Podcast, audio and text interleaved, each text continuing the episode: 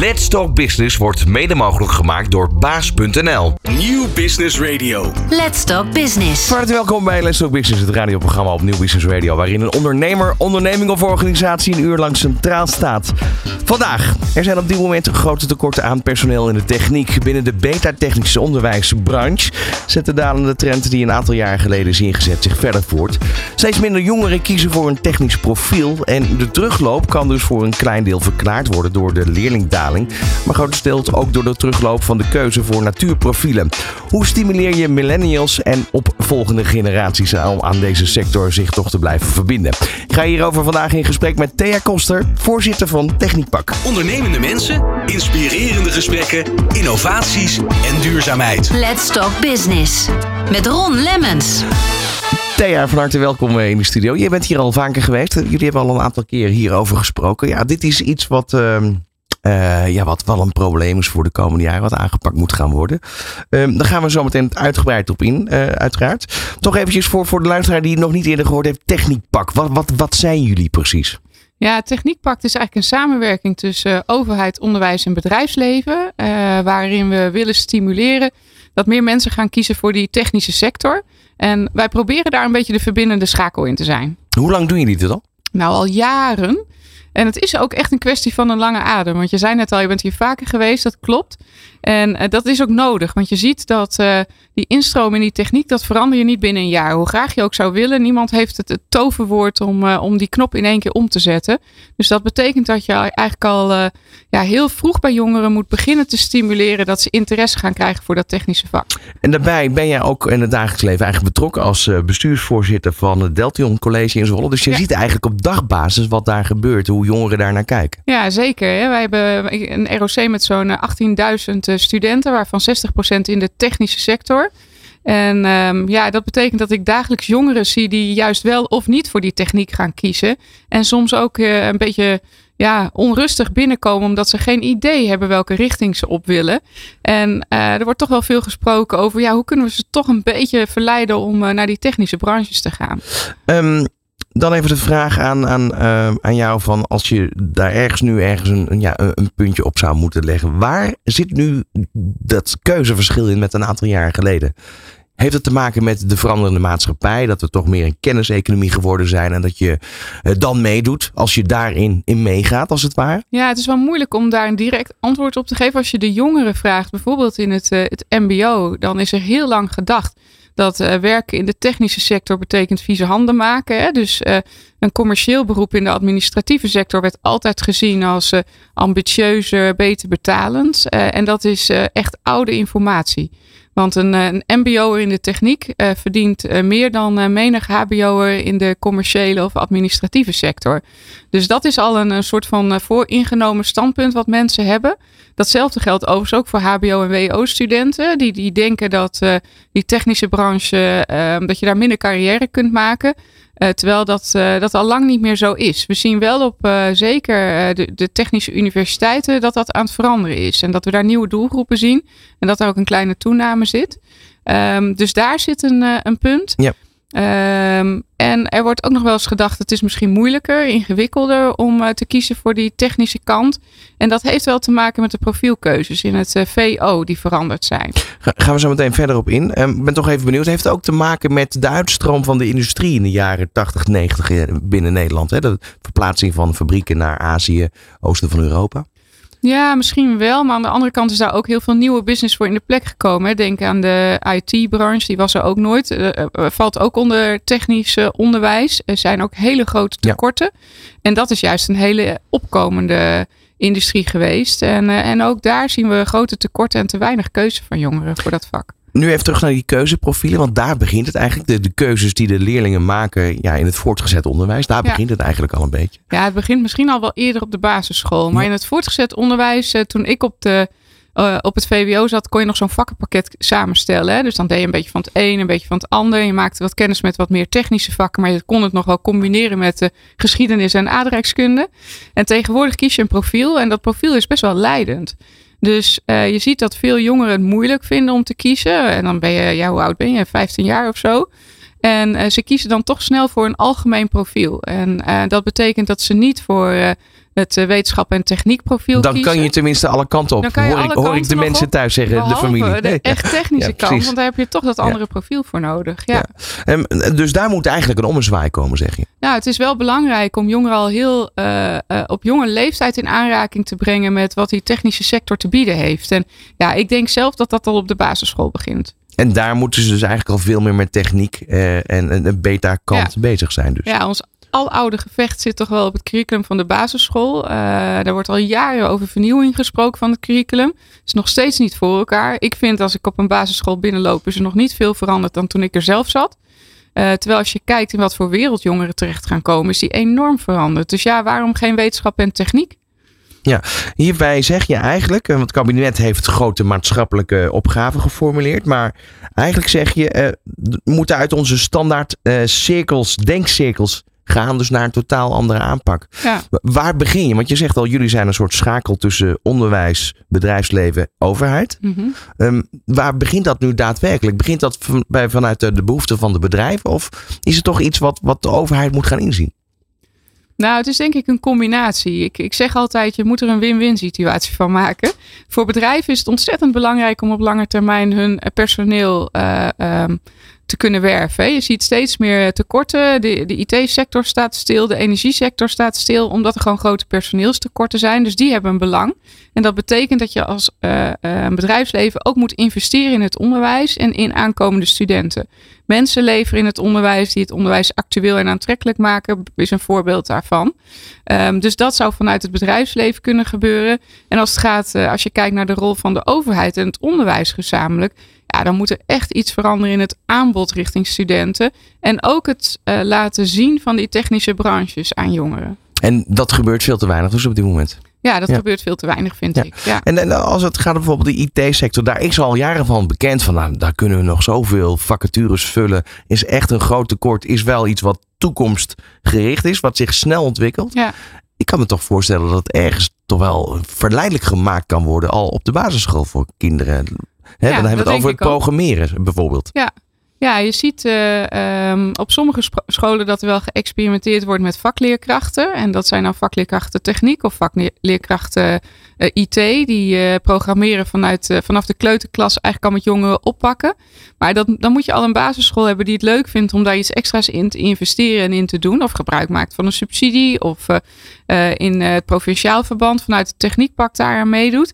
Maar ja, dat zien we nog veel te weinig. En dat is wel waar het begint. Hè? Als je op de basisschool komt, heb je nog steeds de poppenhoek en de bouwhoek. En uh, ik, ik heb nog nooit een uh, programmeermat gezien hè, in een, uh, een, een, reguliere basisschool. terwijl je wel zou denken, laat jongeren nou vroeg kennis maken. Want wat je niet weet, ga je op latere leeftijd ook niet doen. Nee, en, en is dat een beetje hetzelfde als dat je ziet dat, dat er heel veel van kinderen verwacht wordt? Ook op het gebied van creativiteit bijvoorbeeld. Mm -hmm. al weinig gestimuleerd wordt, al bij groep drie. Ik zie het bij mijn eigen kind bijvoorbeeld. Ja. Ja, je ziet enerzijds dat er op cognitief gebied wel veel Ja. verwacht wordt. Hè, want dat vinden we nog steeds heel erg belangrijk. Terwijl ik denk dat je heel mooie combinaties kunt maken. Waarbij je wel de cognitieve vakken doet, maar ze verbindt met een vakgebied. En uh, ja, hoe leuk is het als je uh, leert programmeren en ondertussen ook rekensommen maakt. Hè? Die combinatie kun je heel makkelijk maken. Dus een beetje vernieuwend nadenken over dat curriculum op die basisschool kan denk ik heel erg helpen. En dat kan op het gebied van cultuur zijn. Dat kan op het gebied van techniek zijn. Um, die combinaties zijn denk ik heel erg van deze tijd, maar zien we nog veel te weinig. Ja, en je zou daar dus ook oh, kunnen kijken naar de samenwerking met het bedrijfsleven door af en toe die kinderen mee te nemen in eh, eigenlijk ja, de, de latere ja. wereld voor die kinderen. Ja, we hebben als Techniekpact, als ambassadeur hebben we André Kuipers. Nou, niemand spreekt meer tot de verbeelding dan André Kuipers. Nee, mijn, absoluut. Mijn zoontje van vijf die Ja. uh, was bezeten van raketten nadat ik één afspraak met hem uh, online had gehad. Um, en als je uh, dat soort beroepen ook laat zien op de basisschool, er zijn hele leuke programma's voor, dan zie je dat, uh, dat jongeren echt geïnteresseerd raken. En in sterrenkunde, maar ook in de techniek. Hè? En uh, ja, je kunt dat op zulke goede manieren doen. En er zijn prachtige lespakketten en lesmaterialen voor. Dus het kan ook vrij makkelijk. Maar je moet er wel tijd en ruimte voor willen maken. Over die samenwerking gaan we zo verder praten. Let's Talk Business op Nieuw Business Radio. Vandaag uh, hebben we hier in de studio Thea Koster van Techniekpak. Um, um, Thea, even de vraag uh, naar jou, toch een beetje persoonlijk. Want jij hebt een achtergrond als wethouder van Leeuwarden. Ja, klopt. Ja. Is dat, is dat in, in de rol waar je nu in zit eigenlijk ook wel makkelijk? Dat je dus die verschillende uh, ja, factoren waarmee je samen moet werken goed kent? Ja, en dat was natuurlijk ook uh, dan vanuit een andere positie die publiek-private samenwerking tussen onderwijs, overheid, bedrijfsleven. Zat ik aan de andere kant van de tafel, dus die ken ik. Ik had infrastructuur in portefeuille, eh, maar ook onderwijs. En ik probeerde altijd heel erg die koppeling ook te maken tussen onderwijs en techniek. Dus ik zei altijd, elk aquaduct wat, uh, wat wij bouwen, in Friesland bouwen we veel aquaducten. Dat, dat weten we. Ja, ja, er is eentje veel in het nieuws. Precies. Maar die is al wat ouder gelukkig. Ja. Maar um, en daar nodigde ik ook altijd schoolklassen bij uit om te komen kijken. Ja, ja. interessant. interessant. Um, even terug naar, um, naar ja, hetgeen wat jullie op dit moment doen. Is toch, toch die techniekvakken uh, proberen hè, kinderen weer te stimuleren om dat te gaan doen. Nu zie ik hier staan de hybride professional. Ja. Is dat een... Uh, een, een, een professional die zowel in het bedrijfsleven als in het onderwijs een steentje bijdraagt? Ja, het klinkt een beetje alsof je karakter uh, verdeeld is hè, tussen twee dingen. Maar het, is een, uh, het klopt, het is een professional die werkt in het onderwijs en ook nog in het bedrijfsleven. Als je het onderwijs aantrekkelijk wil houden, of het nou MBO of HBO of WO is, dan heb je docenten nodig die ook nog uh, in dat bedrijfsleven staan. Want die maken ook die nieuwste innovaties letterlijk mee in het bedrijfsleven. Dat, dat is ook iets wat je heel vaak hoort als commentaar op onderwijs. Dat onderwijs achterloopt bij de ontwikkelingen. Precies, ja. En als je dat wil voorkomen, dus je wilt je, je onderwijs echt actueel houden, dan moet je zoveel mogelijk samenwerken met het bedrijfsleven. En zorgen dat je medewerkers uit het bedrijfsleven hebt die ook les kunnen geven. Dat kan vrij makkelijk. Hè. In het MBO mag je als instructeur lesgeven. Dus je hoeft niet per se je PDG meteen te hebben. Dus uh, een diploma om, uh, om les te mogen geven. En um, die combinatie is eigenlijk heel erg mooi. En ik zeg ook altijd, het is ook een win-win. Want je hebt werk fulltime, uh, je werkt in een technisch beroep. En hoe leuk is het als je dat een aantal jaren hebt gedaan om die kennis ook over te brengen naar dat onderwijs. En misschien één of twee dagen in de week ook wat anders te doen en die combinatie te maken. Ja, ik, ik, kan me voorstellen dat je um, zeg maar als professional uh, best wel een drempel over moet om dat op een hybride manier te doen. Want je moet in één keer moet je dus ook opgeleid worden als docent. Ja. En dat dat misschien wel de drempel is om juist dat niet te gaan doen. Is daar naar gekeken bijvoorbeeld? Ja, daar hebben we wel veel over gesproken. Daar spreken we ook met het bedrijfsleven over. Wat is er nou voor nodig om die overstap makkelijk te maken? En um, ik merk dan even gesproken vanuit Deltion als bestuursvoorzitter, waarin wij veel samenwerken met uh, bedrijven die uh, hybride professionals leveren. Dat als je daar, als je goed uitlegt wat er voor nodig is en het ook aantrekkelijk maakt om zo'n traject te doen, um, dat veel mensen daar toch wel voor openstaan. Alleen je moet daar veel informatie over geven. Je moet uitleggen dat uh, dat, dat binnen een beperkte tijd kan. Want mensen willen vaak weten hoeveel moet ik er nou ook zelf in investeren. En het draagt ook iets bij aan je eigen arbeidsmarktpositie ja. op den duur. Dus, dus het zit hem dan ook in het verschil dat je dan niet docent bent, maar instructeur. Kan. Je kunt ook uh, uiteindelijk docent worden. Um, daar uh, moet je iets meer opleiding voor kiezen. Want daar, daar horen ook pedagogisch-didactische vaardigheden bij. Vind ik ook goed hè, dat we daarop letten. Um, maar die doorgroeimogelijkheid is er ook voor hybride docenten. Dus ik zeg altijd, ja, het is een ideale combinatie. Je kunt twee prachtige beroepen combineren. En je zorgt ervoor dat jouw bedrijf uh, later ook de professionals krijgt die ze nodig hebben. Ja, je hebt een aanstroom aan, aan stagiaires bijvoorbeeld Precies. al. Ja. Uh, het is ook een soort van uh, reclame hè, voor je bedrijf. zo zien bedrijven het vaak niet, want ze denken ja, het is een tijdsinvestering. Maar vergis je niet, je laat die student ook je vakgebied zien. En je maakt ze warm voor dat vakgebied in de toekomst. En de meeste bedrijven hebben die jongeren keihard nodig.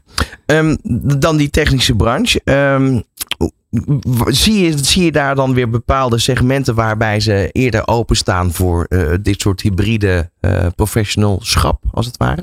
Nou, dat verschilt een beetje. Landelijk zien we dat de ASML een heel grote speler is uh, die echt nut en noodzaak hiervan inziet. Die werkt ook samen met een aantal onderwijsinstellingen. Ja, dat is ook een branche die weet hoe groot het personeelstekort aan het worden is.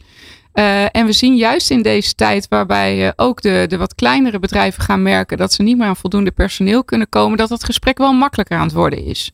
Dan toch een ander issue wat ik, wat ik toch wel even zou willen bespreken, is dat je vaak hoort MBO, als je MBO, dan doe je niet mee. Ja, nou dat is wel echt aan het veranderen. En okay. ik vind ook dat, uh, dat de minister daar heel mooie stappen in zet. Hè? Want die uh, afgelopen week in de Volkskrant zei hij ook, het is het jaar van het MBO. Dat vakmanschap, dat staat echt centraal in onze samenleving. En we vergeten ook altijd dat verreweg het grootste gedeelte van de Nederlanders die werkzaam is, MBO opgeleid is. Ja. Um, maar op een of andere manier is altijd dat streven naar hoger beroepsonderwijs, uh, ook bij ouders richting kinderen, heel groot. Terwijl het waarderen van dat vakmanschap ontzettend belangrijk is in onze samenleving, want we hebben ze hard nodig. En ik vertelde net al iets over het startsalaris in het MBO. Is inmiddels een stuk beter dan in menig HBO-opleiding. En is, is, dat, is dat iets wat, wat in, zoverre gewoon te weinig aandacht heeft waarom die perceptie maar blijft staan? Um, ja, ik denk het wel. Ik denk dat we de afgelopen jaren ook uh, letterlijk te weinig aandacht voor het MBO en het vakmanschap hebben gehad.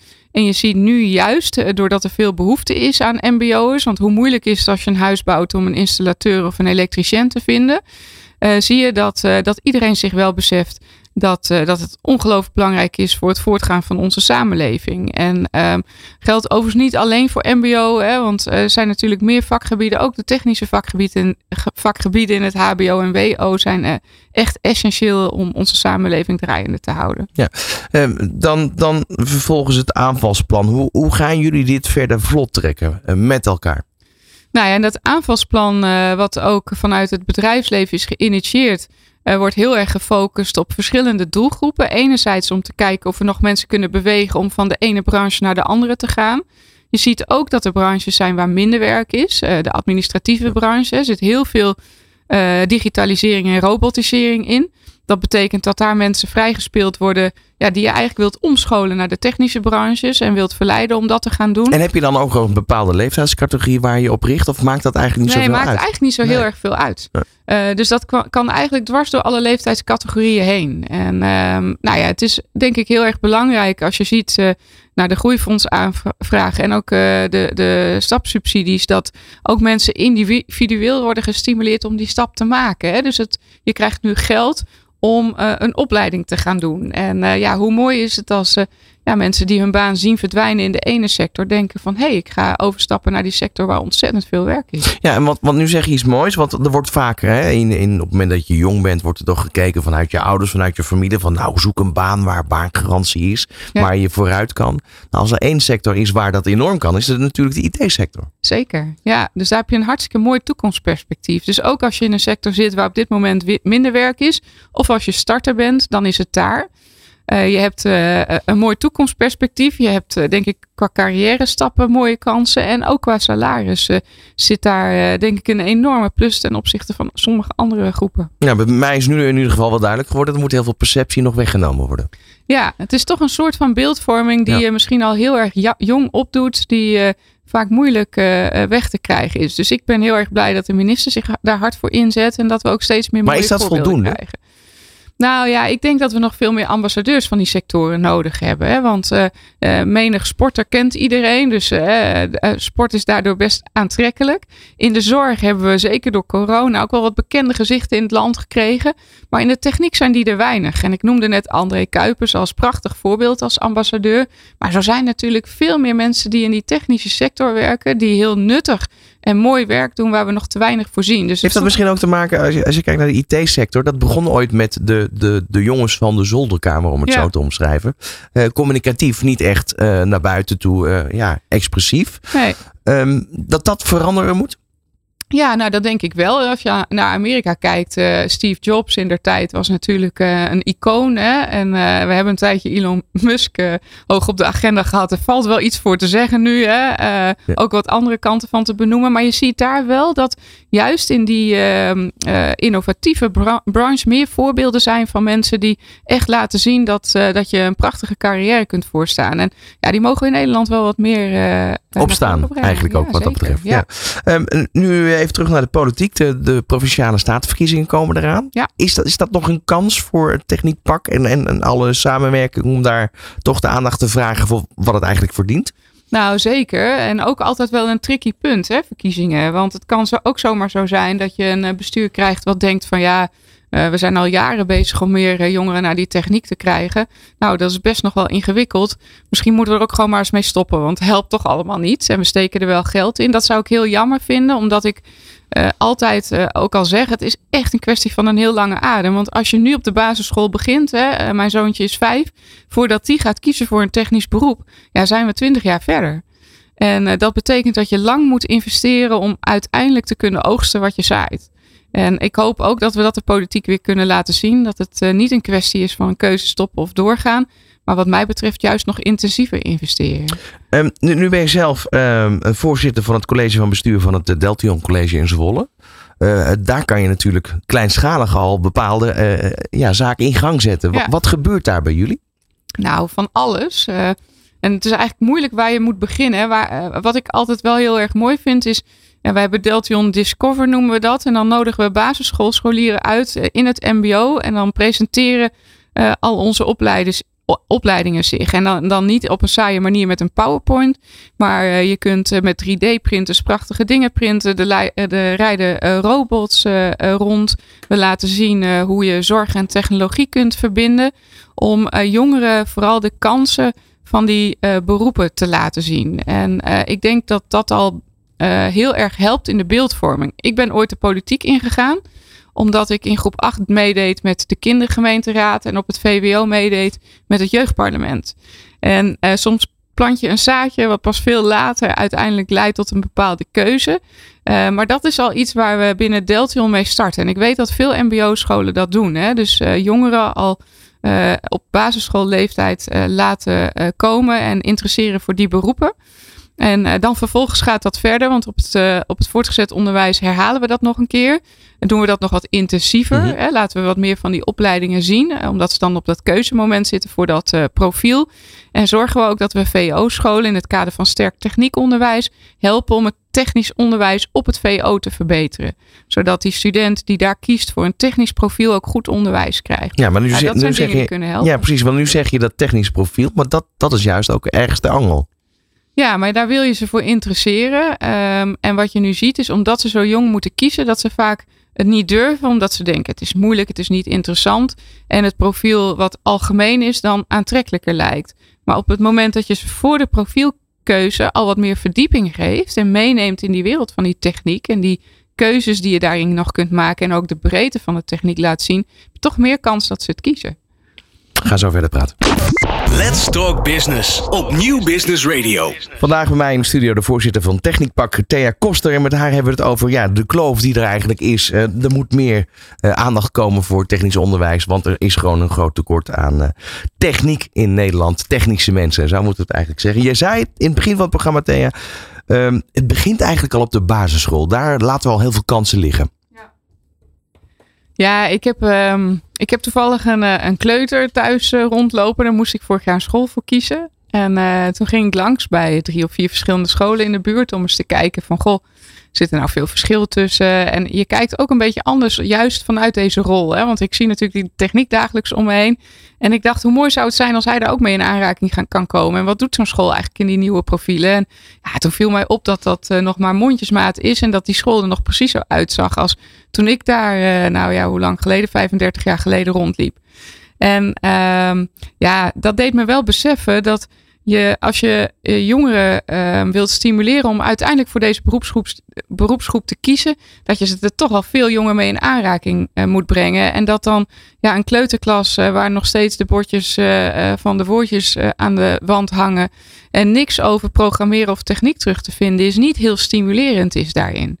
En uh, nou, daar hebben we vanuit Techniekpact ook veel over gesproken. Ook met het ministerie van OCW. En die curriculumvernieuwing die er al jaren aan dreigt te komen. Ja, dat moet toch echt aangejaagd worden. Want wetenschap en techniek, dat moet eigenlijk voor elke jongere in het basispakket zitten. Is dat een beetje herkenbaar met wat ik eigenlijk zei? Ik bedoel, jij hebt een kleuter van vijf. Ik heb een, uh, een jong kind van zes. Uh, um, en daar merk je eigenlijk, het is een hele creatieve jongen. Uh, maar dat wordt eigenlijk helemaal niet meer gestimuleerd. Terwijl nee. het juist in de kleuterklas weer wel was. Ja, ja, precies. Dat is, uh, de nadruk ligt heel erg op de cognitieve vakken. Precies. En altijd als ik dit roep overigens, dat ik vind dat, uh, dat er veel meer uh, op die profielen ingezet moet worden op het basisonderwijs, krijg ik ook meteen boze mails van docenten.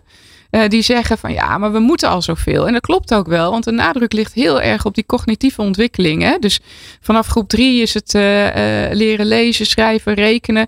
Uh, en ik denk dat je veel meer mooie combinaties kunt maken. Want uh, in uh, bijvoorbeeld een vak als programmeren kun je prima rekenen meenemen. Dus je kunt het heel erg ja. toepassen. En jij noemt net cultuur als, als voorbeeld, maar ook culturele... Ja, creatief in alle, alle vormen eigenlijk. Precies, alle creatieve vormen ja. kun je heel mooi combineren met bijvoorbeeld taalonderwijs. En ja, ik denk dat het wel tijd wordt dat we daar toch nog eens vernieuwend naar gaan kijken. Ja, en, en is dat dan ook iets weer wat de, de, bij de politiek moet gaan beginnen?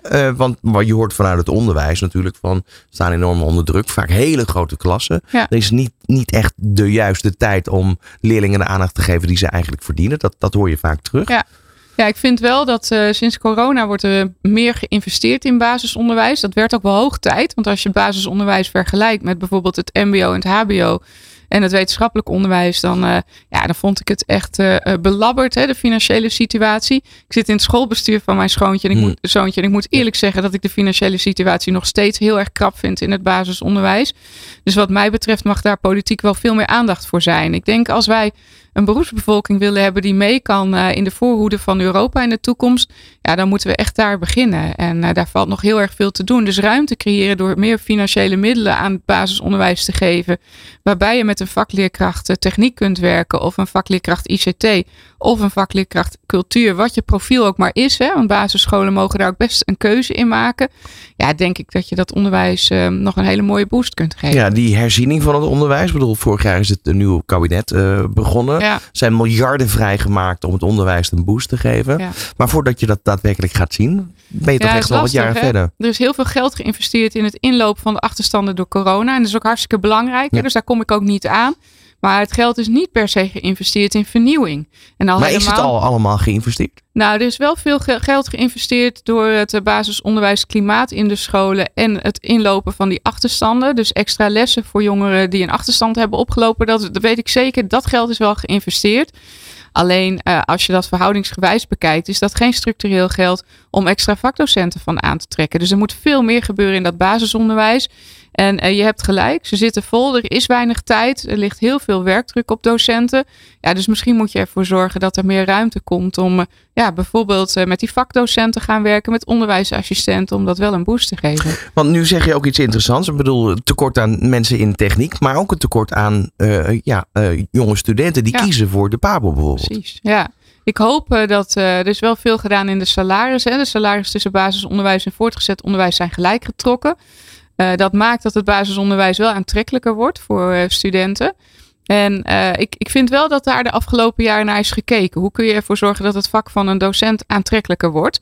Ehm, dus ja, als je die twee combineert, zou het moeten leiden tot uiteindelijk een basisschool waar je ja, meer in investeert en ook meer te bieden hebt voor die jongeren. En ik denk ja, persoonlijk dat het, eh, dat het daarmee begint. Want op het moment dat je niet kennis maakt met die vakgebieden en nog heel erg blijft hangen in het curriculum zoals het nu is, ja, dan interesseer je jongeren ook niet eh, eh, voor zo'n keuze. En ze moeten toch vaak in het derde jaar van die middelbare school al eigenlijk vrij definitief kiezen voor een profiel. Zijn er landen om ons heen waarvan je kan zeggen van zoals we het daar geregeld hebben, dat zou als voorbeeld kunnen dienen voor zoals wij het in Nederland ook over een aantal jaren moeten gaan doen? Ja, nou dat is moeilijk. In de Scandila- Scandinavische Dat landen, vaak, die, Ja. eh, die lopen wel eh, wat meer voor. Hè. Die hebben ook de verbinding tussen basisschool en voortgezet onderwijs wat meer fluïde gemaakt. Dus de- daar wordt die overgang ook eh, makkelijker door. Dus ik denk wel dat er mooie voorbeelden te vinden zijn. Ehm, maar goed, er zijn altijd redenen om te zeggen waarom dat in Nederland moeilijk is. Hè. Dat, eh, dat krijgen we ook altijd wel terug. Alleen ik denk wel echt dat de tijd nu is om het te gaan doen. Want eh, ja, ik, ik word er soms een beetje moedeloos van hoe lang er gesproken wordt over die vernieuwing. En eh, ja, we kunnen het er nog heel erg lang over hebben, maar het is gewoon hartstikke hard nodig. Dus voor ons zal dat zeker een speerpunt zijn komend jaar. Dan die samenwerkingen. ehm, dat gebeurt vaak op regionaal niveau, waar, waar het onderwijs eh, versus de bedrijven met elkaar gaan samenwerken. Mhm. Zie je eigenlijk gebieden in Nederland waar dat op dit moment toch wel eh, ja, een soort van voorop loopt? Ja, we hebben eh, qua Techniekpact hè, is regionaal georganiseerd. Persoon, ik zit zelf ook in Techniekpact Oost, waar Zolle onder andere onder valt. Dus daar zie ik veel gebeuren. Maar ja, ik weet van de verschillende regio's dat die ontwikkelingen eh, verschillen, maar allemaal hun eigen kenmerken hebben. En het mooie is dat eh, in eh, het oosten van Nederland bijvoorbeeld wordt geëxperimenteerd met wetenschap en techniek op dat basisonderwijs, noemde ik net als voorbeeld. Maar in het westen van het land zie je hele mooie voorbeelden van samenwerkingen tussen MBO en bedrijfsleven met hybride docenten. En die variatie is groot, maar het elkaar vinden op dat regionale niveau is wel een kracht van het techniekpact, vind ik. Want het is niet vanzelfsprekend dat het bedrijfsleven, het onderwijs en de overheid regelmatig gezamenlijk aan tafel zitten. Dus dat is iets wat, eh, wat moet gaan gebeuren. Maar dat zou dus eigenlijk ook in de verkiezingsprogramma's kunnen worden opgenomen. Zeker, we doen dat de afgelopen jaren ook al. eh, maar je ziet dat het alleen maar noodzakelijker wordt. Want er komen nog nieuwe plannen aan van het kabinet. Groene banenplan, eh, digitale banenplan. Dat zijn allemaal ehm, aanjaag uh, subsidies om ervoor te zorgen dat meer mensen aan het werk gaan in die sector. En uiteindelijk moet je dat in de regio met elkaar regelen. En dus de uitvoering van al die verschillende regelingen, als je dat een beetje overzichtelijk wil houden, is dat wel mooi dat je dat regionaal ook bij elkaar brengt. Nu hadden we het in het begin van de uitzending ook al een beetje over die stereotyperingen. Dat is nog steeds wel uh, veel aan de hand. Um, is dat ook iets wat je mee kan nemen in, in de verkiezingstijd, als het ware? Um, ja, ik denk het wel. Ik bedoel, denk... überhaupt de discussie over hoger uh, uh, beroepsonderwijs, lager beroepsonderwijs, middelbaar beroepsonderwijs. Dat is toch niet meer van deze tijd? Nee, ik vind, uh, nou ja, je zou in ieder geval de stereotypering zoveel mogelijk weg moeten, weg moeten nemen. Hè? En veel meer moeten denken in die professional. En op welk niveau die opgeleid is, maakt niet zo heel erg veel uit. Want ieder heeft zo zijn eigen bekwaamheden. Want een wetenschapper die echt een topper is in onderzoek is heel erg waardevol. En uh, die MBO niveau 2 die de zonnepanelen op de daken kan installeren is even waardevol. En moet ervoor zorgen dat dat niet vastloopt in deze tijd. Dus het veel meer denken in uh, ja, de, de kracht van die branches en van die professional. Dat is zeker iets wat de politiek mee kan geven. En er ook voor zorgen dat je dat belang daarvan hoog op die agenda houdt. Voorbeelden in je regio ook laat zien. En um, ja, ook als overheid ondersteunt um, hoe, hoe belangrijk het is dat uh, onderwijs en bedrijfsleven daar samen in optrekken. Gaan zo verder praten tot slot over de innovatie die, die eraan komt. Ja. Um, ja, dat is iets wat eigenlijk natuurlijk al heel snel zichtbaar is, bijvoorbeeld in de IT-sector. Maar er zijn vast en zeker nog veel andere sectoren te benoemen. Absoluut. Let's Talk Business op Nieuw Business Radio. Bij mij in de studio uh, Thea Koster, voorzitter van Techniek Pact. En uh, we hebben het natuurlijk gehad over, ja, die techniek moet veel meer weer in het onderwijs. Er moeten meer uh, leerlingen gaan kiezen daarvoor. Um, nu hebben we het ook net eventjes gehad over dat, dat hoger, lager, middelbaar beroepsonderwijs. Hè, die, die, die definities, moet daar iets aan gebeuren? Um, nu kan je ook kijken naar de generaties, hoe wij uh, eigenlijk kijken naar, ja, naar het werk. De nieuwe generatie kijkt vooral ook naar de zingeving hè, van het werk. Ja. Ja, dat is ook wel. Um, we hebben daar laatst ook volgens mij vanuit Techniekpact een onderzoekje naar gedaan. Heb ik het in het MBO hebben we dat ook wel onderzocht. Als je wilt dat nieuwe generaties voor techniek kiezen, uh, moet je in ieder geval ook het maatschappelijk nut laten zien. En uh, mensen vinden het prachtig om te werken aan een technische innovatie in de zorg. Om bijvoorbeeld bepaalde vormen van kanker eerder op te sporen. Hè. Dat vinden ze heel erg nuttig. Dus op het moment dat je laat zien welke maatschappelijke bijdrage je ook kunt leveren door in die technische sector aan het werk te gaan, dan helpt dat enorm in die beeldvorming. En zeker ook bij de meiden die kiezen voor de techniek, zien wij als wij bijvoorbeeld op onze open dagen techniek en uh, zorg combineren, dat we veel meer meiden naar die techniek trekken dan wanneer we dat niet zouden doen. Dus het zoeken van slimme combinaties. Hè, ik uh, noem ook altijd sport en ICT als voorbeeld. Die kun je ook heel goed verbinden. Want op het moment uh, als je kiest voor voeding en leefstijl als opleiding, dan wil je later sportcoach worden. Dan moet je ook werken met meetapparatuur, met bepaalde apps die dat ondersteunen. Ja, hoe mooi is het als je die zelf ook kunt ontwikkelen?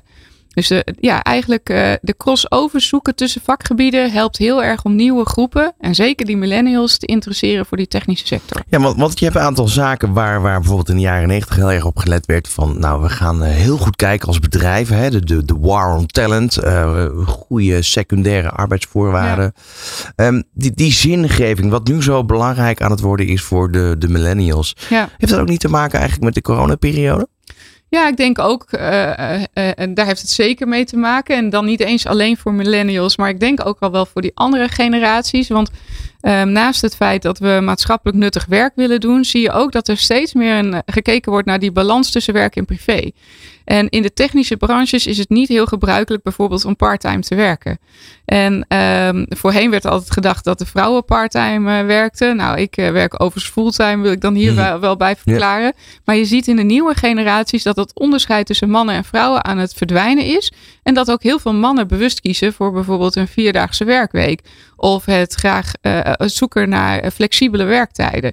En daar spelen van oudsher de technische branches niet heel erg makkelijk op in. Thuiswerk als voorbeeld? Ja, thuiswerk is een goed voorbeeld. Uh, is ook niet altijd mogelijk in elk beroep. Uh, je kunt niet alles thuis um, uitvoeren. Maar het is wel zo dat ja, je op elk vakgebied je vaak werk hebt in de voorbereidende fase of in de controlerende fase. Wat prima achter een computer kan. Wat je ook heel goed thuis kunt doen. En daar flexibeler in durven te kijken. En daarmee ook je arbeidsvoorwaarden aantrekkelijker maken. kan heel erg helpen om die nieuwe generatie aan je te binden. Ja. Want die willen dat, die, die verwachten dat echt van een werkgever. Daarbij hadden we het eigenlijk eh, in, in dit gesprek de afgelopen uur ook al over de bestaanszekerheid. Hè, van van, van eh, ja, kinds af aan.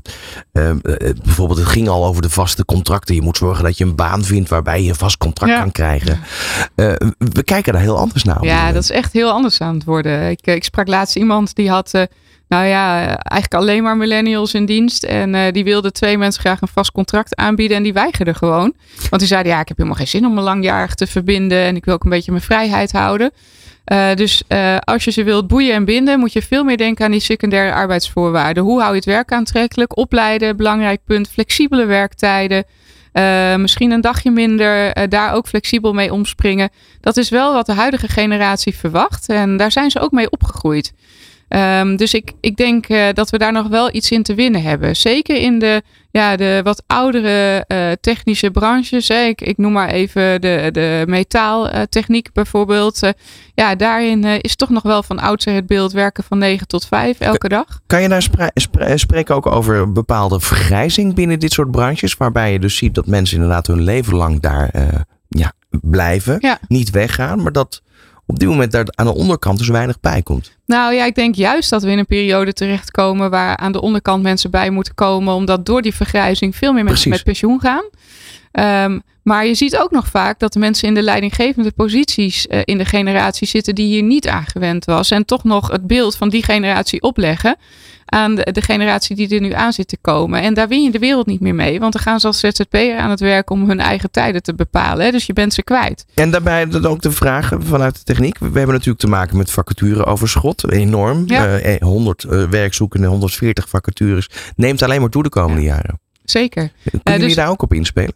Ja, nou ja, daarom is het zo belangrijk om eh, naast het feit dat je aantrekkelijk werkgever wilt zijn in het salaris hè, en in het werk wat je te bieden hebt, om juist naar die secundaire arbeidsvoorwaarden te kijken en te zien of je mensen op die manier kunt binden. Want bij iedereen komt er een moment dat die werk-privébalans steeds belangrijker gaat worden. Zeker op het moment dat je eh, kinderen krijgt, een jong gezin hebt. En eh, ja, ik denk dat daar absoluut een kans ligt om nog die, nieuwe doelgroepen aan de technische branches te gaan binden.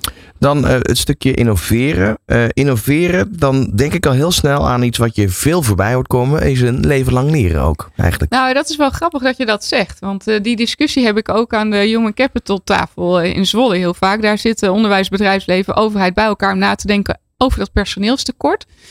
En eh, de- oplossing wordt heel veel gezocht in leven lang leren. En dat is een deel van de oplossing. Dus mensen vanuit sector A naar sector B helpen, dat, dat, dat kan eh, een tekort in bijvoorbeeld een technische sector of een zorgsector oplossen. Alleen je ziet nu dat we in alle sectoren enorm aan het eh, dalen zijn. Hè? Er gaan meer mensen met pensioen dan mensen die erbij komen. En dat betekent dat die krapte veel breder aan het worden is. En wil je dan nog genoeg mensen houden, dan moet je niet alleen aan de leven lang ontwikkelkant zitten, eh, maar moet je ook in het arbeidsproces innoveren. En dat betekent dat je het werk gewoon met minder mensen gaat doen. En ehm, als je kijkt naar alle subsidies die de afgelopen jaren ehm, vanuit het kabinet naar voren zijn gekomen, zijn die heel erg gericht geweest op leven lang ontwikkelen, op bijscholen en omscholen. Maar ik denk ook dat het tijd is om in die innovatie te gaan investeren. Dus nieuwe manieren om producten te ontwikkelen. Ehm, innovatieve technologieën om met minder mensen hetzelfde werk te doen. Ja, dus, dus eigenlijk eh, kijken naar welke processen kunnen er bijvoorbeeld geautomatiseerd worden. Nu gebeurt dat al wel, maar dat moet dus op veel grotere schaal zijn. Ja, dat kan nog veel sneller Ja. en meer. En eh, daar ruimte en tijd voor creëren, dat, dat wordt wel heel erg belangrijk. Want met alleen ehm bijscholen, omscholen kom je er niet. Ehm, dan verder qua innovaties, het, het, snel mee ontwikkelen. Hebben we nu een voordeel in dat opzicht dat we eh, nu, de generaties die er nu aankomen, zijn allemaal digitaal eigenlijk opgegroeid als het ware. Eh, dan zag je natuurlijk nog bij de oudere generaties dat dat niet zo was.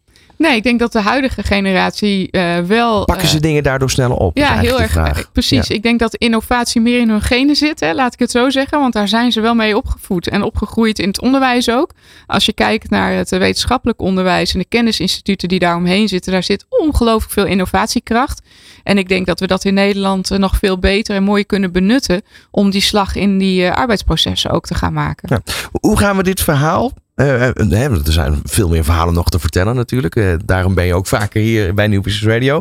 Eh, maar, maar hoe gaan we dit verhaal het komende jaar horen? In Nederland, massaal. Nou ja, de, de technische branches zijn met dat aanvalsplan gekomen. Eh, dat is eigenlijk wel een beetje de ruggengraat van waar we mee aan de slag gaan. Daar zitten de elementen waar wij het net over hebben gehad voor een groot deel ook in.